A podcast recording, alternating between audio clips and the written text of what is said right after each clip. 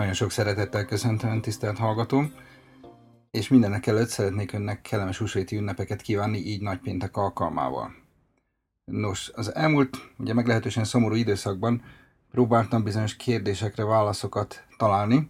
és azt gondoltam, hogy ezt megosztom önnel, hisz rengeteg kérdés érkezik hozzánk is, amelyek hasonlóak, és azt gondoltam, hogy ez sokunk számára hasznos és érdekes is lehet.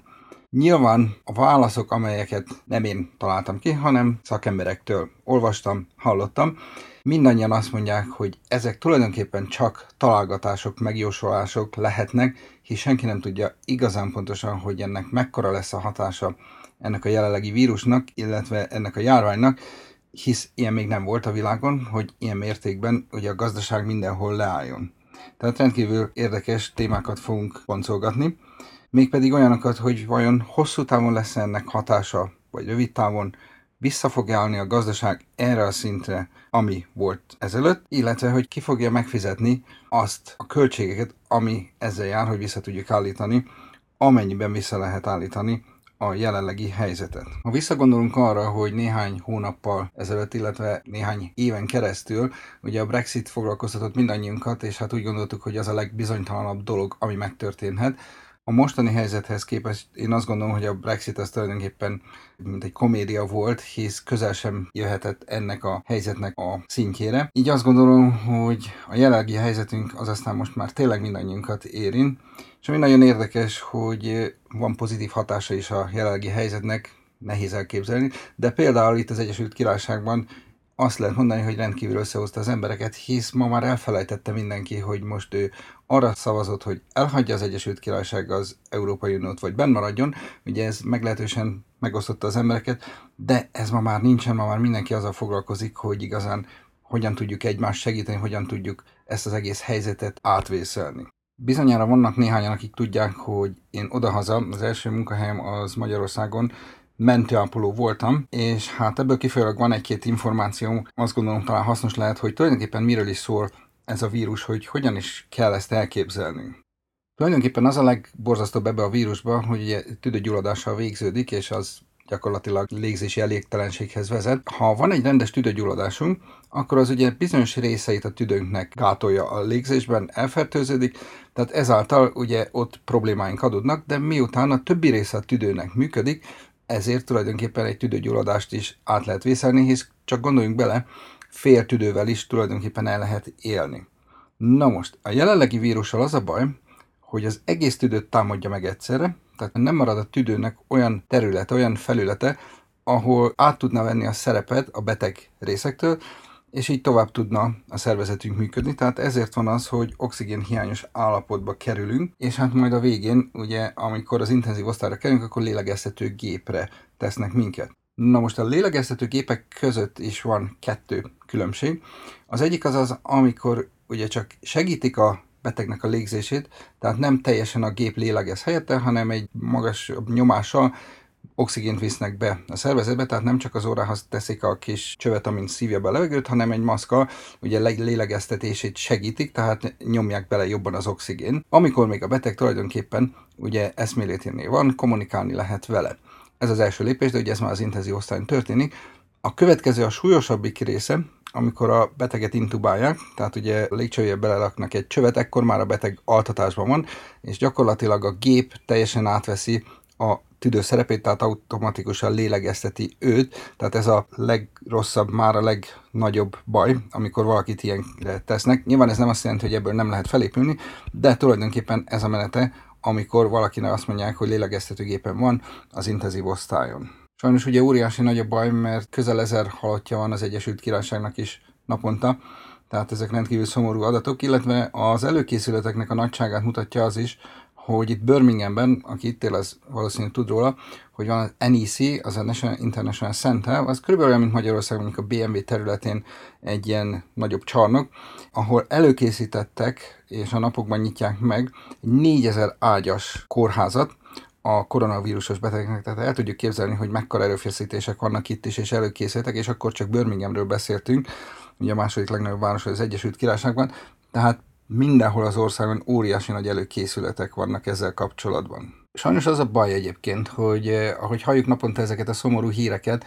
egyre inkább majd, hogy nem hozzászokunk, és tudomásul veszük, hogy ezzel együtt kell érnünk, de én azt gondolom, hogy igazán akkor fog majd ez megváltozni, ha ne adj Isten valamelyikünknek hozzátartozója, rokona, barátja, közel ismerősével történik esetlegesen egy ilyen megbetegedés, akkor fogjuk ezt még inkább komolyan venni, és akkor fog leginkább megrázni bennünket ez a jelenlegi szituáció. Ugye már a harmadik hete, hogy nem dolgozunk, nem oktatunk, mert hát ugye be vagyunk zárva. Szerencsére azért nagyon sokan ezt az időt kihasználják arra, hogy az elméleti klassz vizsgájukra felkészülnek a termékeinkkel, de hát ugye ez azt jelenti, hogy mindannyian be vagyunk zárva, és viccesen mondtam a feleségemnek, hogy hát ugye most a social distance idejét érjük, következő pedig az lesz, amikor a family distance időszakot fogjuk megélni. Nyilván három héten keresztül bezárva egymással, persze mindannyiunknak én azt gondolom, hogy van egy kis vágya arra, hogy picit mással is találkozzunk, máshova is ki tudjunk mozdulni. Én ezt gondolom, hogy ez teljesen normális mindannyiukban ezek az érzések. Ugye, mint annak idején a kolumbiai novellírong Gabriel Garcia Marquez megírta, mindannyiunknak három élete van. Van a publikus életünk, van a privát életünk, és van a titkos életünk. Én azt gondolom, hogy ezzel mindenki egyetért, hogy mindenkiben lehet egy kicsi ilyen érzés, hogy szeretne már egy kicsit kimozdulni mással is találkozni. Ugye a vírussal való harcban kettő lépés van. Az egyik az, hogy a már megbetegedett személyeket szeretnék meggyógyítani, illetve hogy szeretnének egy ellenanyagot kidolgozni. Nyilván az, hogy a meggyógyuláshoz vezető út az rövidebb legyen, tehát az egy néhány hónap alatt elképzelhető, hogy meg lesz az ellenszer, hisz már rengetegen tesztelik, itt az Egyesült Királyságban több mint 3000 betegen tesztelik a már meglévő gyógyszereket, illetve újabb fejlesztéseket, hogy hogyan tudják csillapítani a lefolyását a betegségnek, és erre már vannak jó példák is. Tehát én azt gondolom, ez néhány hónapon belül akár elérhető már szinte világszerte. A hosszabbik folyamat ugye, amikor a ellenanyagot, a vakcinát kell kirenyészteni, ami ugye több mint egy évig is eltarthat, de hát az a betegség megelőzésére szolgál. Tehát én azt gondolom, hogy akár néhány hónapon belül is rendkívül jó híreink lehetnek, és akkor már is beindulhat teljes gőzerővel a gazdaság. Feleségem Györgyi megkérdeztem, hogy mit szeretnék a névnapomra, hisz éppen így nagy pénteken van Zsoltnap is egyébként, hogy mégis mi az, amivel örömet tudna okozni, és hát mondtam neki, hogy hát hadd vonuljak el erre a néhány órára, hogy megcsináljam ezt a pár perces kis beszélgetést. Tehát én azt gondolom, hogy ez mindannyiunknak szükséges egy ilyen kicsike kis elvonulás, amit tulajdonképpen önnel töltök, hogy megbeszéljük, hogy hol is tartunk, mire is számíthatunk. Hogy mennyi idő alatt fogunk visszatérni a normális gazdasági helyzetre, ezt senki nem tudja megmondani. Valószínű, hogy nem lesz egy rövid időszak, amíg visszanyerjük ugyanazt a életszínvonalat, ami volt, ha egyáltalán visszanyerjük, mert én azt gondolom, hogy a legfontosabb, amire most koncentrálunk mindannyian, nem csak magánszemélyek, hanem cégek, államok is, hogy tulajdonképpen túléljük ezt a gazdasági válságot, mert ugye összehasonlítva a 2008-as pénzügyi válsággal, ott ugye a bankokat érintette, és ezáltal nyilván cégeket is, tehát az sokkal kevésbé volt veszélyes az egész gazdaságra, mint a jelenlegi, amikor nem lehet mondani olyan területet, ahol ne lenne megállás, ahol nem okozna most fennakadást vírusnak a kezelése. Ugye a kormányoknak a gazdasági szabályozása, illetve segítése, illetve az embereknek a bezárása mennyire fog működni, mennyire lesz kihatással a gazdaságra, ez majd ki fog derülni, de én azt gondolom, hogy ha ez jól működik a kormányoknak a gazdasági beavatkozása, és az emberek megfelelően viselkednek a bezártság ideje alatt, akkor ez működhet, de semmiféleképpen nem rövid idő alatt, hisz gondoljunk csak bele, a legfontosabb, ami én azt gondolom, hogy hosszú ideig fog tartani, a social distance-nak a visszaállítása, mert mindannyiunkban benne lesz a félelem, mindannyiunkban ott lesz a kétség, hogy egyáltalán ki az, aki hordozza a vírus, ki az, akitől elkaphatjuk, és gondoljunk csak bele, hogy micsoda jó dolog volt elmenni egy moziba, egy színházba, ne egy egy koncertre, és ma már sajnos mindannyian úgy fogunk leülni a másik mellé, hogy vajon ez a személy, ha egyáltalán leülünk egymás mellé, hordozza a vírus, ki vagyunk-e téve esetleg veszélynek. Tehát én azt gondolom, hogy ez rendkívül hosszú idő lesz, mire visszaáll, és hát nagyon szomorú egyébként, hogy ezzel kell foglalkoznunk. Négy éves kislányomnak is el kell magyarázni, hogy miért nem mehet oda a gyerekekhez, miért nem mehet oda játszani. Tehát ez egy rendkívül nagy változás az életünkben sajnálatos módon a szegény országokra lesz leginkább hatással ez a krízis, mert ugye mindannyian talpra fogunk állni, előbb vagy utóbb, de azokban az országokban, ahol pénzügyi tartalék nincsen, nem kapnak segítséget, illetve az egészségügyi rendszerük nem olyan, és ahol az emberek napi bérért dolgoznak, és abból látják el a családukat, és ott megállt a gazdaság, ott elképzelhetetlen, hogy milyen katasztrofális helyzet fog kialakulni. Sajnos nem pozitívak a kilátások,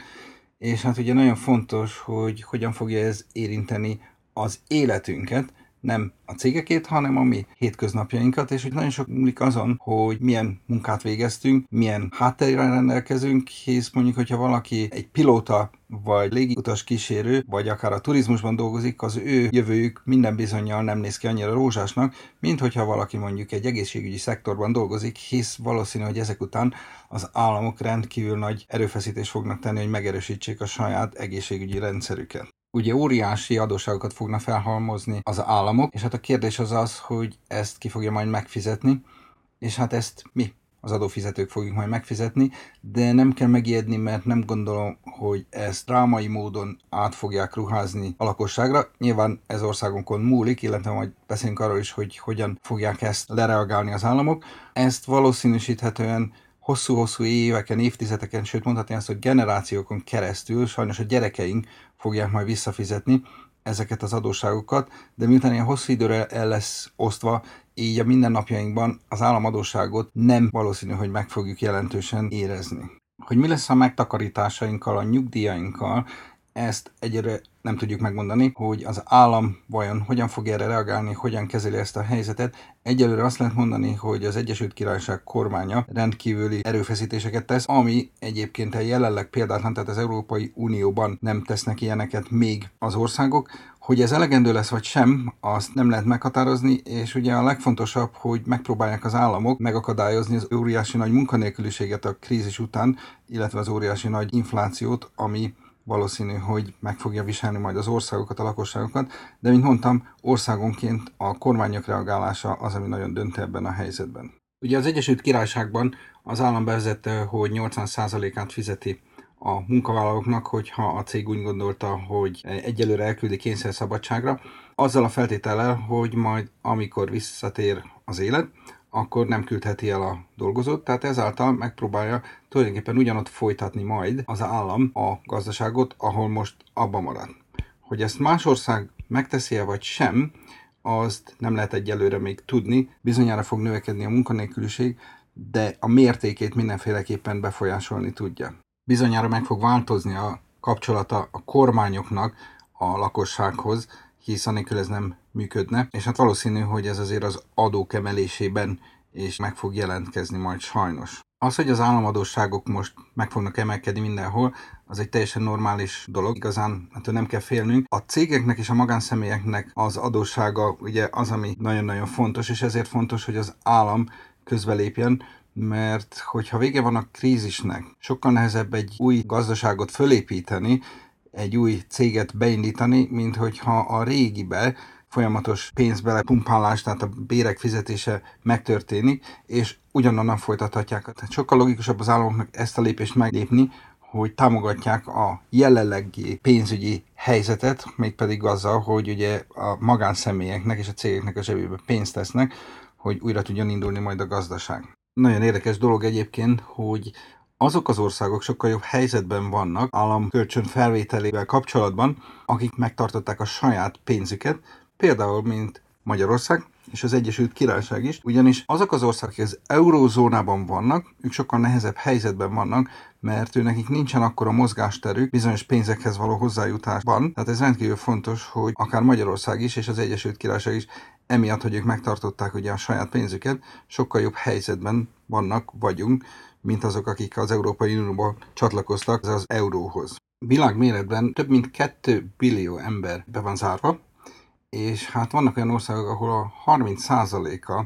a gazdaságnak teljesen le lett állítva. Ugye amikor az államok világbankhoz folyamodnak kölcsönökért, akkor ugye nagyon fontos, mint ahogy magánszemélyek is menjünk a bankokhoz, hogy szeretnénk kölcsönt felvenni, hogy milyen gazdasági háttérrel rendelkeznek az országok. Tehát nyilván a gazdagabb országok könnyebben fognak hozzájutni nagyobb összegekhez, mint a kevésbé tehetősebb országok. Tehát ez is egy nagyon fontos dolog, hogy mekkora összegekhez milyen gyorsan fognak hozzájutni az országok. Borzasztó elképzelni, hogy a fejlődő országokban micsoda óriási adósságok fognak felhalmazódni, és hát micsoda óriási emberi veszteségeket fognak elkönyvelni maguknak ebben az időszakban. Remélhetőleg, hogy a fejlett országok azért segíteni fognak a fejlődő országoknak, mert együtt kell ezen az egészen átesnünk, hisz rengetegen fognak meghalni a fejlődő országokban nem csak a vírus miatt, hanem egyéb betegségek miatt, ugye, amelyek még inkább hozzájárulnak a jelenlegi helyzethez, illetve rengetegen fognak sajnos éhen halni, amik nem közvetlenül a vírus hatása miatt történik. Ez egy óriási erőfeszítést igényel mindannyiunk számára. Akár az, hogy amikor már nem szükségesek a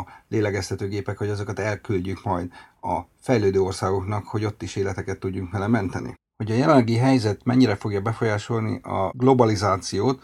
én azt gondolom, hogy minden bizonyal befolyásolni fogja, nem feltétlenül jó irányban, hisz az országok megpróbálják már látható módon a saját érdekeiket, saját határaikat, saját lakosait megvédeni. Remélhetőleg azért teljesen nem fogja a globalizációt tönkretenni. Ami nagyon fontos ugye, hogy a cégeknek át kell strukturálniuk a működésüket, hisz nagyon sokan például egy-egy beszállítóra számítottak csak, és ugye most, hogyha az a beszállító éppen Kínából nem tud szállítani, akkor gyakorlatilag ugye gyárak, autógyárak, meg nagyon sok mindenki más megállt ebben a helyzetben. Ugye, ami nagyon jól működött eddig a Just-in-Time System, ami ugye azt jelentette, hogy nem volt egyetlen egy gyárnak se semmiféle raktárkészlete, hanem csak akkora érkeztek meg az automotorok, az alkatrészek, egy bármi, amikor éppen az autóra azt felszerelték. Most ezáltal, amikor ebbe a láncreakcióba hiba csúszik, mint ahogy most ugye világszerte hiba csúszott, gyakorlatilag teljesen megállt minden, tehát át kell állni majd a cégeknek, gyáraknak arra, hogy legyen saját raktárkészletük, mert egyébként egy ilyen helyzetet nem tudnak átvészelni, nem tudnak kezelni. Sajnos ezt egyébként meg fogjuk érezni mi is a mindennapjainkban, nem csak olyan szinten, hogy mondjuk a munkahelyeink esetleg veszélyben vannak, hanem ugye az ellátó rendszerekben, a gyárakban még azért bizonyos készletek vannak, mondjuk mosószerekbe, tusfürdőkbe, menjünk le egészen alapokra, ezeket a készleteket előbb-utóbb ugye pótolniuk kellene majd, mert hát ugye fogyasztási társadalom van, és akkor fogjuk majd észrevenni, hogy amikor a leállás megtörtént ugye néhány héten, néhány hónapban abban a gyárban, akkor gyakorlatilag az utánpótlás a termékeknek meg fog majd állni. Tehát én azt gondolom, hogy érdemes ezekre is kicsit felkészülni, hogy olyan dolgokat is vásároljunk magunknak, amit tudjuk, hogy rendszeresen használunk, mert előfordulhat, hogy bizony-bizony az ellátási rendszerben hiba történik, és meg fog mindent, tehát nem csak a nagy autógyárakról beszélünk, akár élelmiszer területén lehet komoly fennakadás, hisz a világban szinte mindenhol, majd hogy nem minden megállt. Hogy a végére azért maradjon valami pozitív gondolatunk is, én azt gondolom, hogy rendkívül fontos, hogy világszinten meg kell, hogy az országoknak erősödjön az egészségügyi rendszere, mert anélkül elengedhetetlen, hogy a jövőben szembe tudjunk szállni egy ilyen fajta kihívással. Azt gondolom, hogy az emberek egymáshoz való viszonya is rendkívül meg fog változni. Az egymás elfogadása, tisztelete és egymás segítése, amiben valljuk be, hogy elég gyengék voltunk, mert leginkább mindenki önmagával volt elfoglalva, és nem pedig az, hogy mások, ami történik, és másokkal tudjunk esetleg segíteni valahogyan. Én azt gondolom, hogy mindenképpen az is át fog alakulni, hogy értékelni fogjuk a kormányainkat, hisz azért ebben a helyzetben mindenféleképpen olyan kormányra van szükség, aki végigviszi az országot, országokat ezeken a helyzeteken. Tehát én azt gondolom, hogy az ő munkájukat is át kell, hogy értékeljük, és mindenféleképpen pozitív szemmel kell látni, bármit is tesznek azért, hogy ebből a nagy krízisből kikerüljenek az egyes országok. Minden bizony a közösségek is meg fognak erősödni, jobban oda fognak figyelni egymásra az emberek, és valószínűsíthetően a fiatalok is jobban fogják tisztelni az idősebbeket, hisz már most látjuk, hogy mennyi áldozatot hoznak azért, hogy az idősebbeken segítsenek. Sokkal nagyobb összefogásra lesz szükség világszinten is, hisz teljesen mindegy, hogy mekkora falakat, milyen hosszú falakat építünk az országok határaira. Láthatjuk, hogy egy-egy ilyen vírus gyakorlatilag semmi nem tud megállítani, tehát ezzel csak közösen együtt tudunk majd szembeszállni, tehát mindenféleképpen világösszefogásra is nagyon nagy szükség lesz, és remélhetőleg ez a vírus ezt is majd meg fogja erősíteni. Bízom benne, hogy ezzel a néhány perces tájékoztatóval hozzásegítettem önt is ahhoz, hogy jobban átlássuk a helyzetet, és talán jobban lássuk, hogy mire is számíthatunk. Örömmel hallanám az ön hozzászólását és az elhangzottakhoz, a témákhoz, itt akár a film alatt is ossza meg gondolatait mindannyiunkkal, és hát amennyiben úgy gondolja, hogy ez a film filmben elhangzottak hasznosak lehetnek mások számára is, akkor kérem ossza meg, hisz most mindannyian otthon üldögélünk, és hát szívesen hallunk olyanokat, amelyekből én azt gondolom, hogy mindannyian tanulhatunk, hogy egy kicsit előrelátóbbak lehessünk a jövővel kapcsolatosan. Még egyszer további kellemes húsvéti ünnepeket kívánok, és köszönöm a figyelmet. Baráti üdvözletem küldöm, Szlanka Zsolt.